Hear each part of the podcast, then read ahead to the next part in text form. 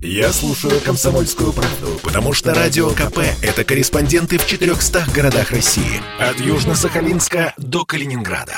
Я слушаю «Радио КП» и тебе рекомендую. В студии Андрей Баранов. И Елена Афонина. Да, мы продолжаем вместе с вами, это, я обращаюсь к нашим радиослушателям, следить за тем, что происходит в Казахстане. Ну, там уже глубокая ночь, а, поэтому а, все ждут, э, чем, собственно, обернется утро наступающего дня. И определенный итог а, прошедшим событиям подвел обозреватель «Комсомольской правды» Владимир Варсобин. В городе тихо.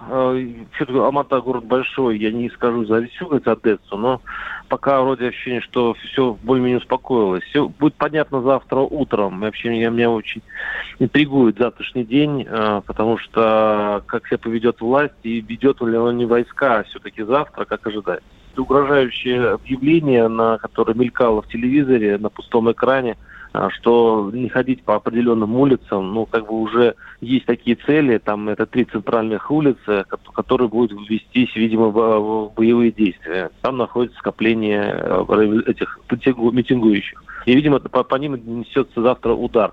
Но на самом деле, э, вот завтра, если силовики покажут себя как-то по-другому, чем они показывали все вот эти пару дней, тогда будет шанс у власти устоять. Пока вот таких э, движений, чтобы силовики взяли ситуацию под свой контроль, ну, не видно. Я еще в течение, не знаю, 10 часов я не видел ни одного силовика в городе. Да, а ОДКБ все-таки не полицейская сила, это не, э, если идет внутренние проблемы государства, все-таки устав вроде бы не позволяет, это только при нападении со стороны какого-то противника могут вводить это, ввести это войска, это новое слово в нашем блоке.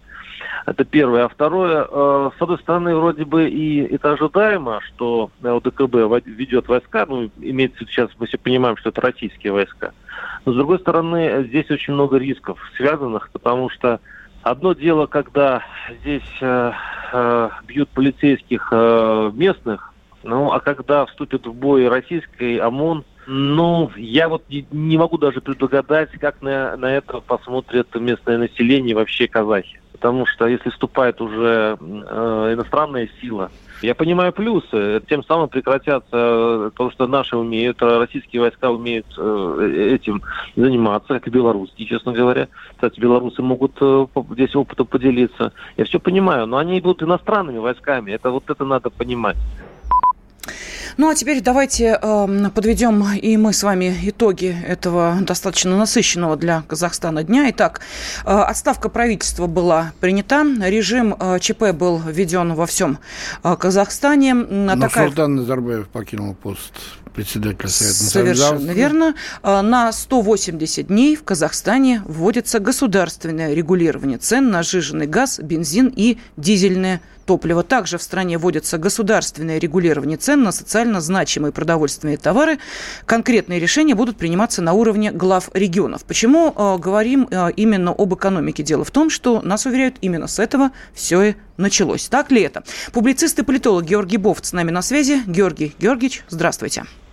Здравствуйте. Да, доброй ночи. Ну, вот так у нас, собственно, начался 2022 год. Неожиданно, э, неприятно, но э, прогнозируемо ли? Или для вас это стало э, тоже определенной Сюрпризом. Неприятной, да, неожиданностью этого года. Ну, неприятности и неприятности ждали, в общем, на Украине, а они случились в Казахстане. Да, это достаточно неожиданная ситуация, потому что Казахстан казался э, довольно стабильной страной, хотя там были беспорядки и в 2011 году, и в 2016 году были беспорядки, но не такого масштаба, конечно. Но а, то, что это не просто беспорядки, а это уже террористические э, действия, как, собственно, а, президент Такаев об этом сказал, вносит ли э, это ну, э, некие э, э, особые моменты в эту ситуацию? Ну, не знаю, насколько террористические, э, вот, но, в общем, похоже, что власти не справляются с ситуацией уже. Вот утром еще казалось, что они могут овладеть ситуацией. Сейчас так уже не кажется. Э, и похоже, что э, есть угроза потери власти. Правда, не, непонятно кому, потому что нету ни лидеров э, у оппозиции, никакой явной организации. Они пока себя, во всяком случае, никак не проявили и никак себя не заявили. Речь идет о погромах Ну, типа как э, в Америке вот негры там громили супермаркеты, так и теперь только негров гораздо больше. Не, ну в Лондоне-то есть там у них, так сказать, всякие облязов, там разные другие, которые могут подтянуться. Ну, они пока, не, они пока не подтянулись, они пока никак не заявили ни на лидерство, ни, и непонятно, так сказать, признают их еще лидерами. Пока речь идет о, о погромах э, толпы в исполнении толпы, которая не выглядит организованной. Георгий Георгиевич, но тем не менее, смотрите, Владимир Варсобин, который сейчас в Алмате находится, ну, уже э, спит, потому трогать его не будем, он работал достаточно а, много сегодня, выходил с нами на связь, он в том числе и э, пытался выяснить, а чего же, собственно, протестующие хотят. И э, у них, ну, вот два основных требования, которые выражаются в следующем. Власть молодым, хотим, чтобы победили бедность. Нет бедности, да молодым. Вот примерно так это звучит. Это вообще э, требования реализуемые или это скорее ширма определенная? Ну, в телеграм-каналах гуляли более развернутые требования и выборность э, Акимов, по-нашему, губернаторов, э, и э, целый ряд конкретных экономических требований, там повышение пособий инвалидам и так далее и тому подобное. Там, прекратить преследование политических заключенных, там много чего было выставлено, все до кучи. Видимо, каждая группировка какая-то, если там вообще есть группировки, она выдвигает свой набор требований. Как-то в данном случае синхронно все получилось-то. И смотрите, и там, и тут, и здесь, и требования, и политические, угу. и экономические сразу. И за два дня э, практически э, парализовали страну. То есть это не совпадение, это готовилось? А где были когда, спецслужбы? Когда начинаются массовые выступления, которые зажигают сами себя и друг друга, то кажется, что действительно синхронно. А вы себе представьте, э, вот от противного пойти, что какая-то внешняя организация пытается этим руководить. Э, это представить невозможно. Поэтому отбросьте вот эти идиотские теории заговора, что в ЦРУ дали команду и все вышли на улицу. Казахи, это бред силой кобылы. Хорошо, нам что делать после обращения Такаева к ДКБ? Ясно, что у ДКБ нам, это будет российский контингент. Конечно. Нам, нам выполнять устав УДКБ, в котором написано, что в случае угрозы национальной безопасности страна имеет право обратиться к другим членам УГП, УГКБ Э, с просьбой в том числе о военной помощи. Эта военная помощь должна быть оказана. Но... Иначе эта организация ничего не стоит. Но э, если бы была угроза извне, правда, так сказать, э, такая нет, попытался нет, представить? Нет, нет, нет, совершенно не обязательно. Значит, э, читайте, там, кажется, пункт 4 устава УДКБ, там все написано. Не обязательно в случае внешней угрозы, там через запятую указано, и в случае угрозы национальной безопасности. Она не обязательно должна исходить извне. Угу. В данном случае налицо угроза национальной безопасности, а, обращение и устав должен быть выполнен. Это могут быть наши, это могут быть наши и белорусы, могут и другие а, страны подключиться. А, в общем, тут это важно уточнение, особенно. Особенно, угу. особенно деваться некуда. Это надо делать. А, военная помощь или какая-то еще? Вот э, вопрос. Нет, а что значит военная помощь? Я имею uh в виду ввод войск стран, членов организации. Так, ну а если стрелять начнут по нам? Ну, просто Хорошо. мы сегодня весь день а, так а, говорили о, о том а оружии, если, которое... А если, Хорошо, а если стрелять не начнут, э, значит, а если войска не будут введены, мы тогда теряем а Казахстан. Э, это станет ясно завтра утром, поэтому, в общем, медлить-то особенно уже некуда. А как мы объясним нашим, скажем так, обывателям, которые скажут, да хрен с ним, с Казахстаном, вы Ванечку моего верните? Мы что будем выбирать? Мы будем выбирать между потерей Казахстана вместе с Байконуром или то, как мы объясним обывателям? Мне я, кажется, что я... у, нашей, у нашей пропаганды никогда не было никаких проблем что-либо объяснить обывателям. Вот Георгий а условный, Соловьев, условный Соловьев, Скобеева с Поповым, и они все вам замечательно объяснят. Георгий Бов поможет, Хорошо, Георгиевич, что такое потерять Казахстан? В чем это будет выражаться?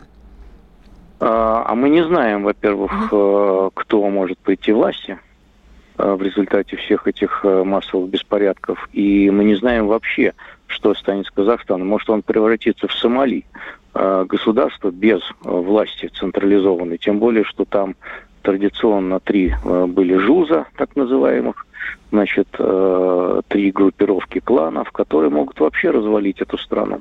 Ну, в принципе, можно, конечно, на это пойти, наплевать на это, на все. Ну, тогда... А зачем тогда ОДКБ? Звучит диковато и, может быть, профессионально неграмотно. С китайцами надо договариваться Казахстану? Чтобы вместе, так сказать. Китайцы не члены ОДКБ. Ну, так... Э, Но они интересанты. Да, как-нибудь втянем. А, пока не видно никаких юридических э, оснований для того, чтобы привлекать к этому Пекин. Угу. Так, хорошо, спасибо. Но и, э, соответственно, если говорить о внешнем влиянии, я имею в виду некую, как вы сказали, э, теорию заговора, то вы ее не рассматриваете вообще. То есть все эти, э, опять же, по телеграм-каналам пробежавшие э, указиловки попунктно расписывающие, это не более чем те самые вбросы? Которые Я думаю, что это, а, что это было неожиданностью как для Москвы, так для Вашингтона, так и для Брюсселя. Вот, вот я все, тоже с этого и начал, с этой же фразы. Все Понятно. происходящее, а, о полной неожиданности. Согласен.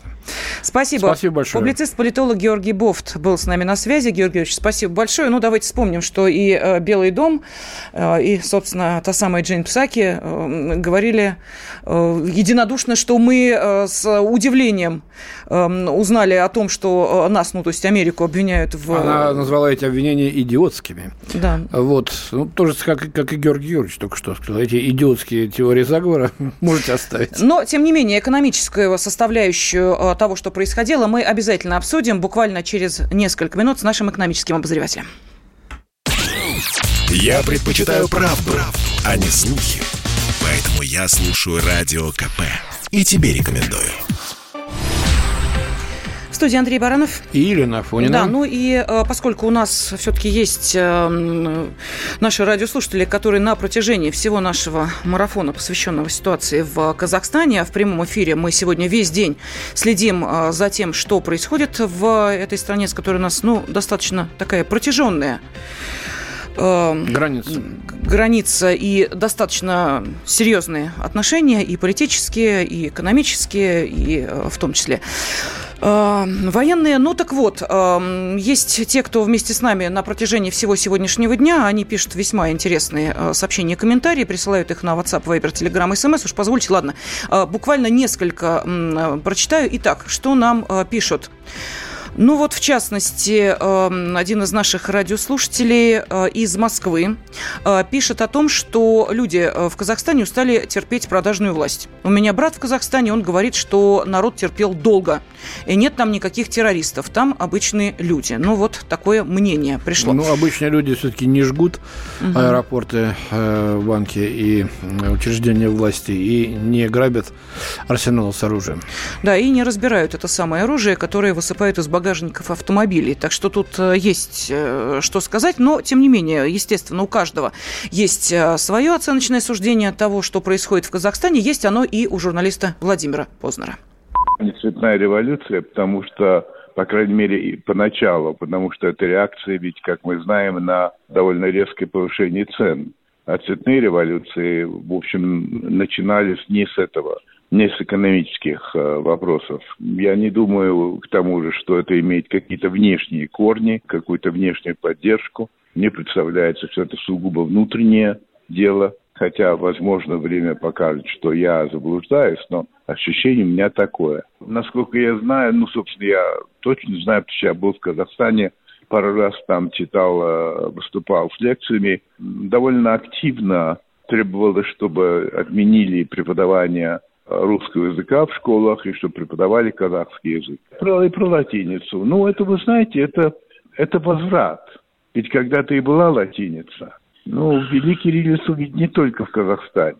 Как вам сказать, насильственные вещи, они, как правило, они дают о себе знать. Бывает, что далеко не сразу. Но это почти что неизбежно. Узнаем, согласен ли с э, этой точкой зрения экономический обозреватель «Комсомольской правды» Евгений Беляков. Женя с нами на связи. Доброй да, ночи, тут... наверное, уже теперь. Да, уж ночь на дворе. Практически. Да, да, добрый. Ага.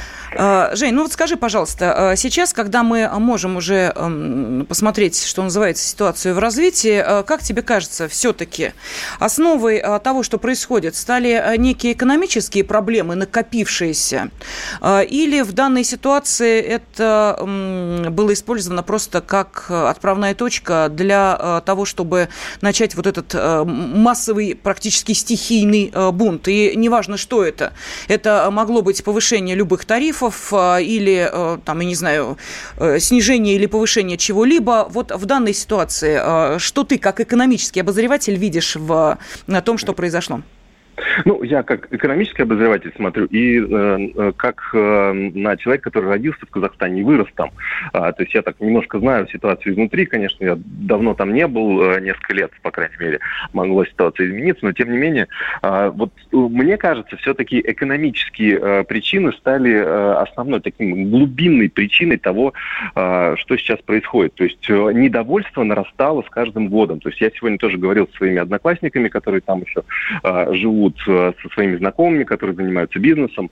Э, они говорят, что очень э, в последние два года ухудшилась ситуация, пандемия еще больше усугубила эти процессы, никакой поддержки народ не видит, большая бытовая, огромная бытовая коррупция, распилы при государственных тендерах, кумовство и так далее, то есть полный набор вот этих ну, проблем, да, огромное неравенство, когда есть олигархи, есть большой прослойка, ну, есть прослойка богатых людей и при этом очень большое количество людей, которых, которые получают очень мало денег. Э, то есть э, проблемы действительно нарастали, и э, когда увеличение произошло, увеличение цен на сжиженный газ, а это очень важная составляющая бюджета да, э, домохозяйств, ну, это то же самое, как если бы у нас цены на бензин выросли с 50 рублей до 100 рублей. А, вот, ну, примерно такая, да, аналогия. А, и это взорвало э, некоторые регионы, а уж как дальше там процесс происходил, то есть, возможно, к этому уже подключились какие-то политические силы, которые дальше уже разжигали этот огонь, подбрасывали в него какие-то бревнышки. Но вот именно началом э, всего этого процесса, собственно, ну, какой-то почвой, да, да, а, стало именно э, недовольство э, властями именно с экономической точки зрения. Ну, как я это понимаю. Жень, ну посмотри, но ведь э, Такаев кабинет министров соответственно, Распустил. распускает. На 180 дней идет заморозка этих самых цен. То есть экономические требования, по большому счету, власть выполняет. Но это уже э, совершенно никого не интересует и абсолютно никого не волнует. Вот э, что э, здесь происходит? А, э, Мое представление такое. Я тоже смотрел сегодня видео, общался со многими экспертами вот э, до вас в эфире.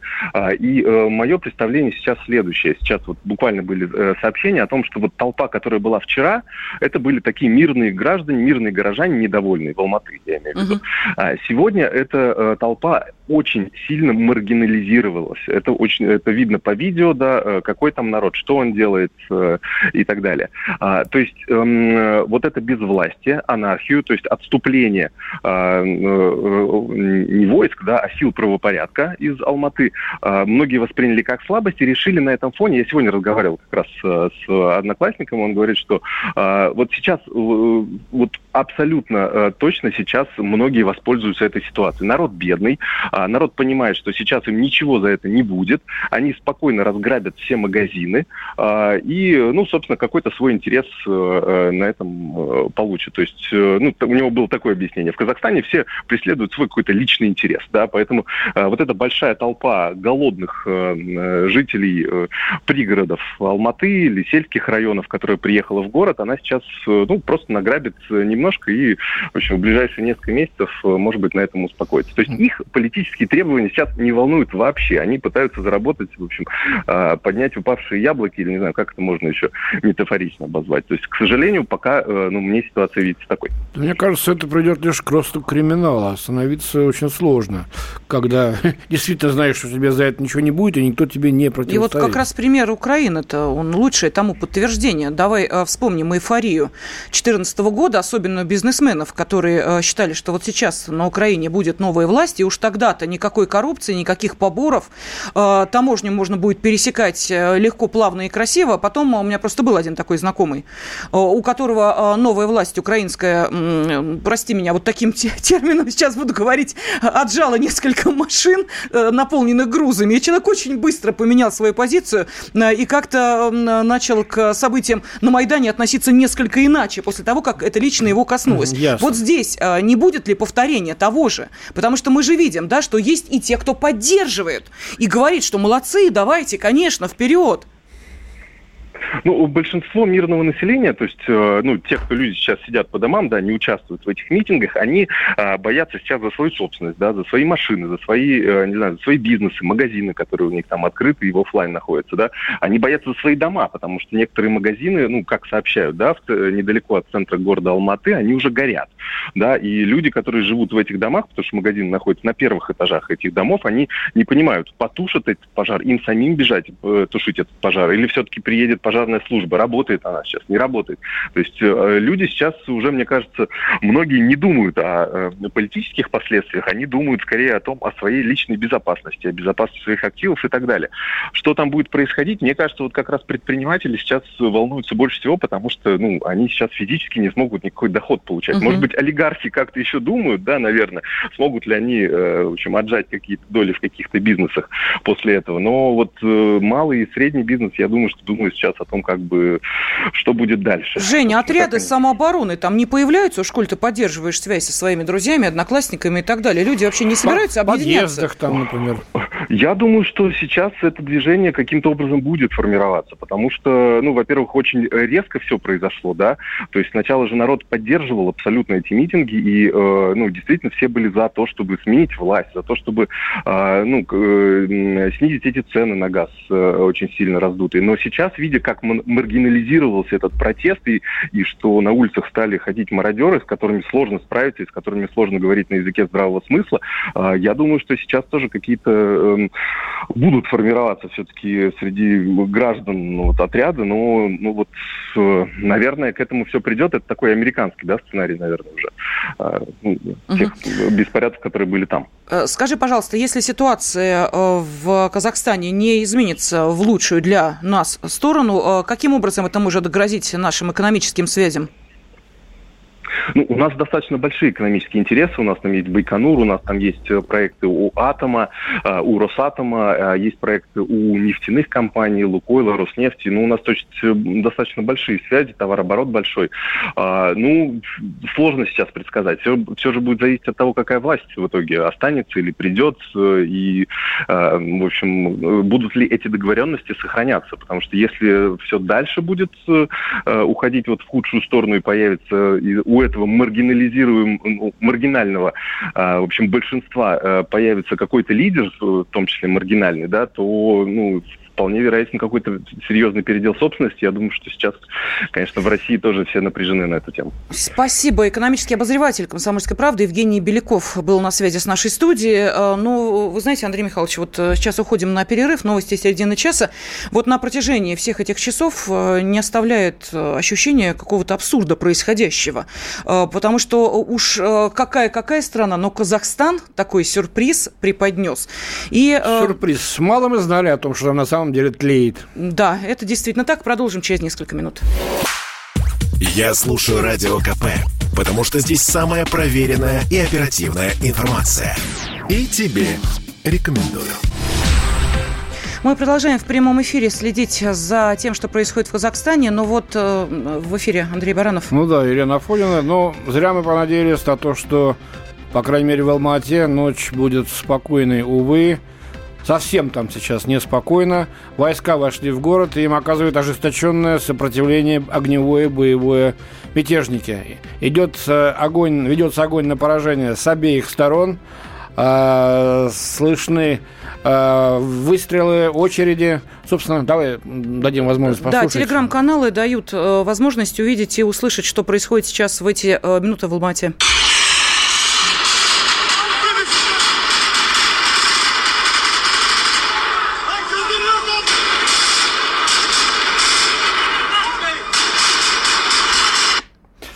На протяжении э, всего этого вечера мы пытались связаться с э, пресс-службой посольства Казахстана в России. России. Да, там отказались комментировать происходящее. Сказали, что скоро письменное официальное обращение, обращение будет. на сайте. Завтра, говорит, обращается. Может, кто-то и будет комментировать. Пока не готовы. Отвратительная совершенно работа и реакция на происходящее событие. В пресс-службе посольства России в Казахстане тоже отказались от комментариев. Все через департамент МИДа информации о пострадавших ну, россиянах департамент пока нет. МИДа э, его руководитель, э, официальный представитель Мария Захарова уже сделала заявление Выступаем за мирное решение всех проблем в рамках конституционно-правового поля и диалог, а не через уличные беспорядки и нарушения законов. Именно на это направлены шаги президента Республики Казахстан Такаева. Надеемся на скорейшую нормализацию положения в стране, с которой Россию связывают отношения стратегического партнерства и союзничества, братские человеческие контакты. А, ну и сегодня во время нашего эфира мы а, слышали разные мнения а, относительно того, что произошло в Казахстане, что явилось причиной экономические проблемы, э, клубок проблем, влияние извне, цветная революция. И э, на вопрос, э, так что же сейчас происходит в Казахстане, ответил и главный редактор, и генеральный директор медиагруппы КП Владимир Сунгоркин. Во-первых, цветные революции начинаются с чего угодно начинались. Где-то кого-то, значит, обидели, где-то экономические требования, где-то самые пустяковые. В общем, в общем, э, цветная революция начинается с чего угодно, в том числе с экономических требований. Но в данном случае, это три дня назад появилась идея, что давайте вот э, увяжем это с проблемой повышения цен на газ. А через три дня, по-моему, уже все забыли, какая к черту цена на газ, тем более президент Казахстана сказал, окей, э, цена на газ. Так, мы все поняли, цену на газ возвращаем, и она стала еще дешевле. Повод, скажем так, исчез. Но почему я считаю, что это революция? Точнее, это, безусловно, организованный мятеж, потому что просто так в десятках городов люди не выйдут. И даже если выйдут, даже если выйдут, такая тема, как штурмовать э, здание Комитета госбезопасности, их, штурмовать управление внутренних дел, добиваться того, что войска уходят, скажем, э, с охраны сверхважного объекта аэропорта, да, в Алмате. Конечно, для этого нужна огромная организация, для этого нужны большие деньги, для этого нужно оперативное, нужно оперативное управление, оперативная связь. И все, что происходит э, в Казахстане, это очень организованная вещь. До сих пор не ясно, кем он организован, потому что бенефициары, скажем так, еще не объявились. Пока, я думаю, э, те, кто этим руководит, они, они действуют очень хорошо, изучив опыт предыдущих революций и они не канализируют народное негодование, скажем так, пользуются народной усталостью от э, всего этого режима, но не канализируют его в определенный какой-то, в определенное какое-то представление о прекрасном Казахстане будущего, да? Сейчас не поймешь, э, если ты за все хорошее, скажем, в религиозном плане, пожалуйста, есть э, ты можешь идти к тем, кто там сейчас, э, значит, службы мусульманские идут э, сегодня вечером э, с, со своими призывами. Либерально-западно ориентированные, пожалуйста, для них тоже все открыто сегодня пошуметь. К чему все идет и кто за этим стоит, мы пока на эту минуту, я думаю, мало кто понимает. Сейчас с нами на связи генеральный директор Всероссийского центра изучения общественного мнения Валерий Федоров. Валерий Валерьевич, здравствуйте. Добрый вечер. Добрый да, вечер. ну вот смотрите, э, не услышали людей, э, не прислушались к мнению э, народа, не поняли, к чему это может привести.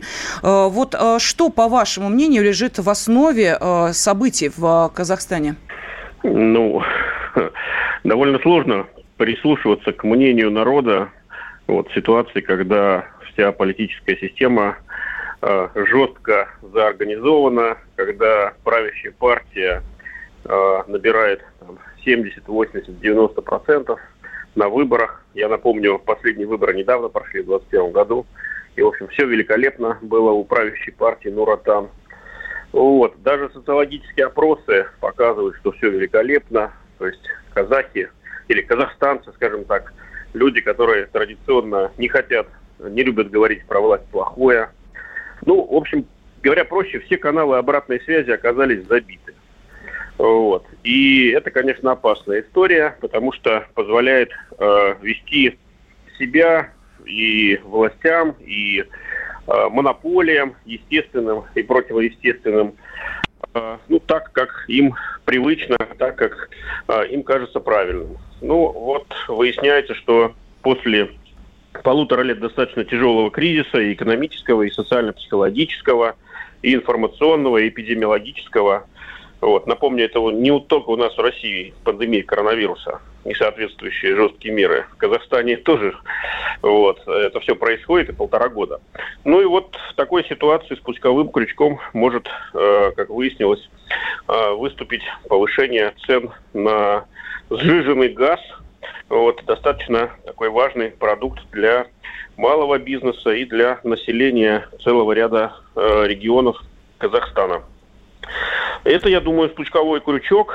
Вот, конечно, если бы не было общего ощущения, что все идет плохо и некому пожаловаться, и нет никакой надежды, что все будет улучшаться, э, вот, конечно, если бы э, такого ощущения безнадежности, безысходности не было, то спусковой крючок бы не сработал. Валерий Ильич, скажите, пожалуйста, а Казахстан, вот положение его экономическое, оно прям самое плачевное, если брать э, его соседи, например, Таджикистан тот же? Соседи тут не очень интересны. Нет, вот. они интересны по одной, прост... больш... по одной простой причине, что экономика Казахстана по сравнению с другими экономиками, которые подвергаются абсолютно тому же влиянию коронавируса, внутренних проблем, а, элит, а, коррупции, да бог знает еще чего, а, оно по большому-то счету, уж простите меня, может быть, я выступаю сейчас немножечко не в том контексте, который вы хотели услышать, но она несколько... Почему дьявола? Не дьявола, почему? Это, это выражение. Я знаю, да, но а, в данной ситуации я, понял, я не считаю... Вы э, говорите. Да. Угу. Значит, на самом деле политологи э, такой термин в свое время придумали, называется демонстрационный эффект. Вот.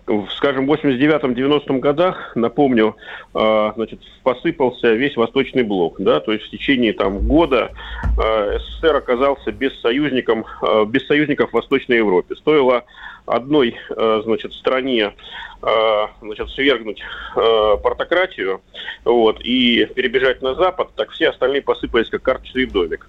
Вот такое действительно возможно. Ну или другой пример, более близкий по времени, это арабская весна, так называемая, когда от спички подожженной в Тунисе ну вот в течение года половина всех арабских стран оказалась охвачена революциями, а некоторые даже гражданскими войнами. Да, такое возможно в случае, если э, вот эти страны как-то тесно связаны.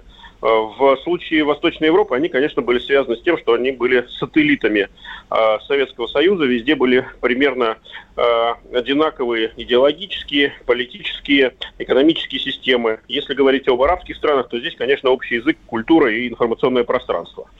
Ну, возвращаясь к Казахстану. Конечно, казахстанские события, они носят прежде всего внутренний характер. Вот. Если говорить о демонстрационном эффекте, то, возможно, какие-то э, волнения под э, влиянием этого примера э, стоит ожидать в других странах Центральной Азии, такие как Кыргызстан, может быть, Узбекистан там, и так далее. Вот. Э, в этом плане да. Э, и почему я считаю, что все-таки внутренние события здесь главные? Ну, вот уже приводили пример, что в Казахстане приняли, э, вернее, так, повысили цены на сжиженный газ – примерно в два раза, но при этом э, они остаются ниже, чем э, цены, скажем, в России, там в пару раз, вот, цены на Украине и так далее. А, почему это возможно? Да? Почему в России ничего подобного не происходит? Почему в Украине, где цены гораздо выше, народ не выходит на улицы? Ну, потому что в каждой стране своя экономика, свое соотношение цен, свой уровень жизни. Вот. И то, что для жителей одной страны нормально, для другой совершенно неприемлемо том же Евросоюзе, если вы посмотрите, э, цена на сжиженный газ может отличаться в пять раз. Вот. Э, Валерий как, какой, какой вывод должен сейчас сделать президент Такаев для себя? Какие-то, может быть, реформы провести немедленно, что-то изменить кардинально, или уже ничего нельзя сделать этому э, человеку, этому кабинету министров, это, Мы этому клану? Мы, мы, мы не знаем, потому что информации недостаточно, все развивается очень быстро. Президент Такаев буквально за одни сутки трижды уже поменял свою стратегию. Сначала он отправил в отставку Назарбаева, при этом грубо нарушив Конституцию. Вот. Э, правительство поменял, начал людей Назарбаева в э, силах безопасности, в спецслужбах менять. Вот. А затем значит, обратился... Да, КДКБ за, за помощью КДКБ. КДКБ. Да. Спасибо То большое. Есть, конечно, это вот такие действия очень, я бы сказал, ну, ре, как бы реактивные. Да, Спасибо. Генеральный директор Всероссийского центра изучения общественного мнения Валерий Федоров был с нами на связи. Я слушаю Радио КП, потому что здесь самые оперативные новости. И тебе рекомендую. Ну что же, а, завершается сегодняшний э, день. 23 часа 46 минут сейчас в Москве. В Алмате, как мы понимаем, уже достаточно... На три часа больше. Поздняя ночь, но, э, тем не менее, там неспокойно. Буквально несколько минут назад э, стало известно о том, что войска вернулись в Алмату, и, соответственно, сейчас идет зачистка некоторых районов города. Но а то, что это не просто экономические требования, то, что это не просто протестующие, это некие террористические банды. Об этом в третьем обращении за один день э, сказал э, президент Такаев.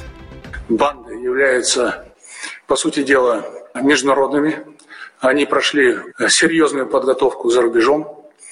И их нападение на Казахстан можно рассматривать и нужно рассматривать как акт агрессии. В связи с этим, полагаясь на договор о коллективной безопасности, я сегодня обратился к главам государств ОДКБ оказать помощь Казахстану в преодолении этой террористической угрозы. На самом деле это уже не угроза, на самом деле это подрыв целостности государства и самое главное – это нападение на наших граждан, которые просят меня, как главу государства, в срочном порядке оказать им помощь. А, напомню, что в Организацию договора о коллективной безопасности ОДКБ входят шесть стран – Россия, Белоруссия, Армения, Казахстан, Таджикистан и Киргизия. И вот сегодня э, премьер Армении Пашинян начал консультации с руководством стран-участниц э, ОДКБ о методах и мерах – вывода Казахстана из охватившего его кризиса. Ну, а с чего, собственно, кризис начался? Вот об этом э, сегодня спорят э, и политики, и экономисты, и политологи, и пытаются найти ответ на вопрос, почему эти события эм, начались именно в Казахстане, достаточно экономически, как это не покажется кому-то парадоксальным, стабильной стране, стране, которая имеет тесные связи с Россией. Ну и есть Э, ряд причин, э, которые могли послужить вот тем самым спусковым крючком, о чем говорилось сегодня уже э, не единожды. Именно такую точку зрения высказал первый заместитель председателя Комитета Госдумы по делам СНГ, руководитель Института стран СНГ Константин Затулин. То, что эти события начались социально-экономического протеста, поводов для протеста в Казахстане достаточно, как и в любой другой стране. Судя по всему, это был только повод. Mm. Политические акции это было подготовлено. То, что это произошло одновременно сразу в нескольких местах, означает, что есть какой-то организующий центр или есть э, группа лиц, которые к этому причастны, к организации этих беспорядков или этих протестов э, на всей территории. Я, э, честно говоря, не верю в мировые заговоры. И я, конечно, понимаю, что любые Запады, Востоки всегда пытаются извлечь свою выгоду из любых событий в соседних странах. Но э, если бы не было поводов, не было причин в самом Казахстане, ничего бы, конечно, не произошло в таком масштабе и так э, скоротечно. Очевидно, что э, инициатива внутри казахская. Не столько даже отставка премьера, сколько отставка первого зама председателя КНБ, Комитета национальной безопасности, то есть племянника Назарбаева, на которого, кстати говоря, многие делали ставку как на будущего руководителя вообще. Это означает, что возникают как бы подвижки внутри этого тандема Назарбаев-Такаев, что кто-то торопит Назарбаева с полным уходом и его окружение. Принадлежат эти люди, эти злоумышленники, к окружению самого Такаева. Я его в этом обвинять не могу, но в данном случае, хочу сказать, он пытается в этой ситуации удалять людей, э, которые с ним прямо не связаны. Он это делает. Ну вот э, сегодняшний день запомнился в том числе и э, тем, что э, протестующие э, перешли уже из э, разряда людей, э, которые требуют каких-то э, перемен, в э, разряд тех, кто грабит магазины, банкоматы, ну и... Э, да, это разгул криминала или террористов, как угодно их можно называть. Вот президент э, Такаев назвал их террористами. Да, вот в данный момент протестующие э, в Алмате готовятся дать бой казахстанским силовикам, которые э, зашли в город. Э, есть э, видео, которое показывает, что протестующие самоорганизуются, вооружаются и собираются сейчас брать штурмом очередное административное здание полиции. Так что в Алмате сейчас неспокойно. Да, комендантский час никто не соблюдает. Э, ездят люди на машинах и э, сигналами, значит, приветствуют мятежников, а вовсе не органы правопорядка. Несмотря на то, что все эксперты сходятся во мнении о том, что события в Казахстане вызваны сугубо внутренними причинами, э, ситуация, тем не менее, сразу же стала объектом пристального внимания на мировой арене. Все обратили внимание, многие, по крайней мере, что произошло это случайно или нет, будущее покажет. Накануне важных встреч 10 января должна состояться, должны состояться российско-американские консультации по вопросам гарантии безопасности, которые затребовала Россия в Европе, а 12-го э, встреча России с НАТО, где будут также обсуждаться эти вопросы в контексте Украины. Все, так сказать, говорили о том, что вот готовится вторжение России э, на Украину, однако полыхнуло в Казахстане. И многие говорят, что вот э, с таким вот э, запылавшим или загоревшимся подбрюшем России будет сложнее отстаивать э, свою точку зрения на переговорах с Западом. Посмотрим, как оно будет в действительности. И эм, Свой э, комментарий относительно вот именно будущих событий э, дал и военный э, обозреватель «Комсомольской правды» Виктор Баранец. То, что случилось и происходит в Казахстане, это своего рода такая жирная свинья, которая, в общем-то, подложена под предстоящие переговоры России и с Соединенными Америки, и с НАТО, и с ОБСЕ. Я вижу в происходящем две главные причины. Одна из них, конечно, это внутреннее. Правительство Казахстана прозевало настрой людей людей, не могло поймать тот момент, когда народ заскрежетал зубами. И правительство э, Казахстана прозевало то, что, в общем-то, народ разогревали не только внутренние оппозиционеры, но там есть и факторы внешнего воздействия. Ну и как тут не обойтись без эмиссаров Запада? Казахстан опорный игрок России в Средней Азии. Это совершенно понятно. При нынешнем глобальном раскладе, когда Соединенные Штаты Америки а. Сбежали с Афганистана и хотели присесть то в Таджикистане, то в Киргизии, то в том же Казахстане, Москва сказала решительное «нет».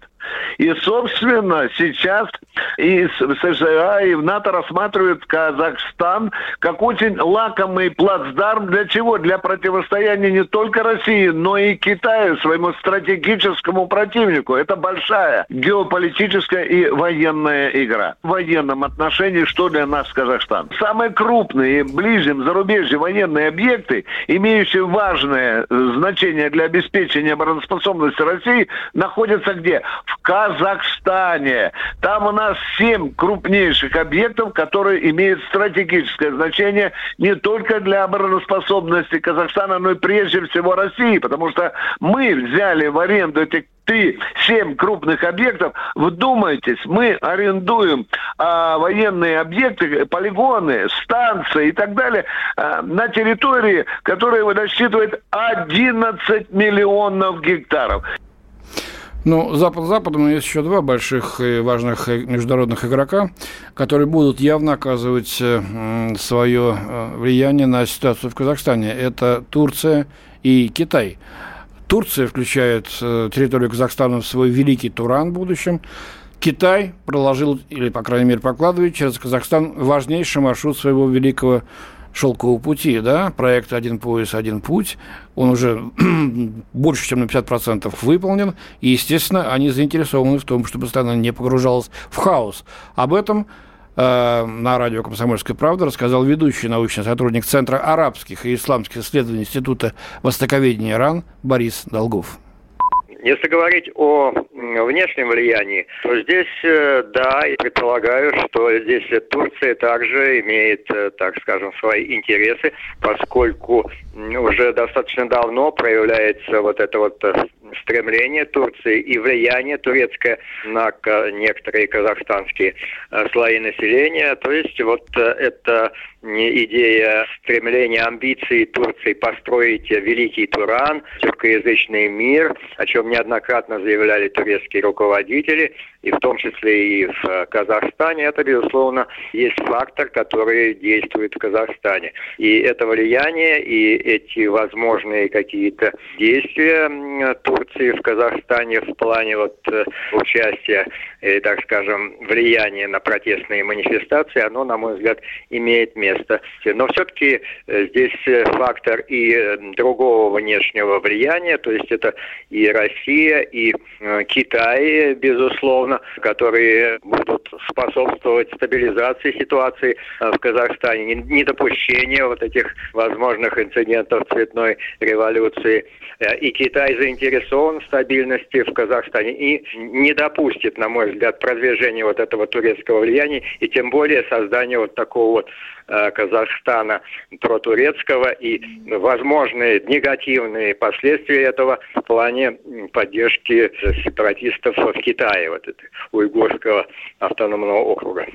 Меры спокойствия в Казахстане, по крайней мере, э, на словах поддерживают и Соединенные Штаты Америки. Вот официальный представитель Белого дома Джейн Саки заявила, мы отслеживаем сообщения о протестах в Казахстане и поддерживаем призывы к спокойствию и возможности протестующих выражаться мирно. Существуют какие-то безумные заявления России о том, что за этим стоим мы, это ложь и, несомненно, часть российской дезинформации.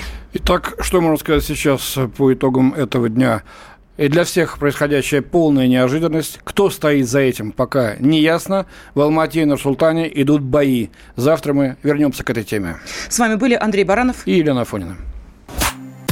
Я слушаю Радио КП, потому что здесь всегда разные точки зрения. И тебе рекомендую.